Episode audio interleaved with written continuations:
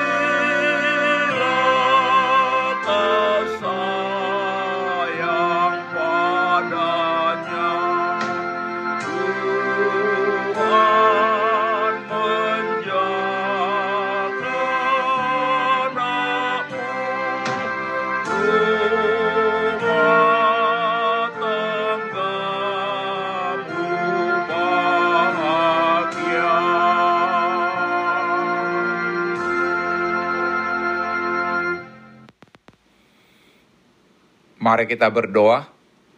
Tuhan Yesus, tolong kami untuk mengerti firman-Mu dan berilah kami hikmat dan kekuatan untuk melakukan firman-Mu. Amin. Saudara-saudara yang dikasihi Tuhan Yesus, firman Tuhan untuk kita renungkan di pagi hari ini terambil dari Matius 18 ayat 14 dengan tema menjangkau mereka yang terhilang demikian firman Tuhan. Demikian juga Bapamu yang di sorga tidak menghendaki supaya seorang pun dari anak-anak ini hilang. Dari nats di atas kita mendapat gambaran betapa besarnya kasih Allah kepada mereka yang terhilang.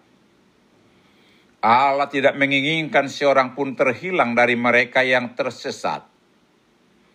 Nats ini juga mau mengatakan kepada kita sekarang ini bahwa Allah tidak menghendaki ada seorang pun di antara kita warga HKBP yang terhilang.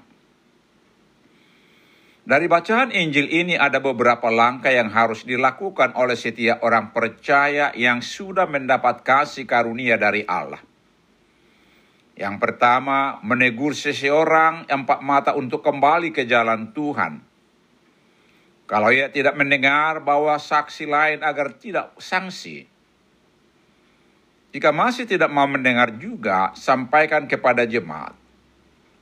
Setelah melalui tahapan di atas dan orang itu masih tidak mau mendengar dan bertobat, barulah dia dianggap sebagai orang yang tidak mengenal Allah. Itulah bukti tanggung jawab dari seorang yang sudah memperoleh kasih karunia pengampunan dari Allah. Saudara-saudara yang dikasihi Tuhan Yesus, Allah berinisiatif mencari mereka dan bersuka cita jika mereka yang hilang ditemukan kembali. Tentu sikap Allah ini mesti terwujud juga dalam sikap hidup jemaat ke, kepada saudara yang berbuat dosa agar mereka tidak terhilang. Bukan bersikap masa bodoh dengan mengatakan, itu bukan urusan saya. Kepedulian kita, tanggung jawab kita tercemin dari respon kita terhadap mereka. Kasih persaudaraan yang sejati akan mendorong orang Kristen berdua dan berbuat supaya orang yang tersesat itu kembali ke persekutuan orang-orang percaya. Itulah kepedulian dan tanggung jawab kita. Kita tidak boleh melakukan pembiaran. Kasih karunia Allah tercermin dari respon kita mewujudkan kehendak Allah agar tidak seorang pun umat pilihannya tersesat. Amin. Mari kita berdoa. Ajar kami Tuhan untuk peduli dan bertanggung jawab atas kasih karuniamu kepada kami. Pakai kami Tuhan menjadi alatmu menjangkau mereka yang terhilang. Amin. Tuhan Yesus memberkati kita.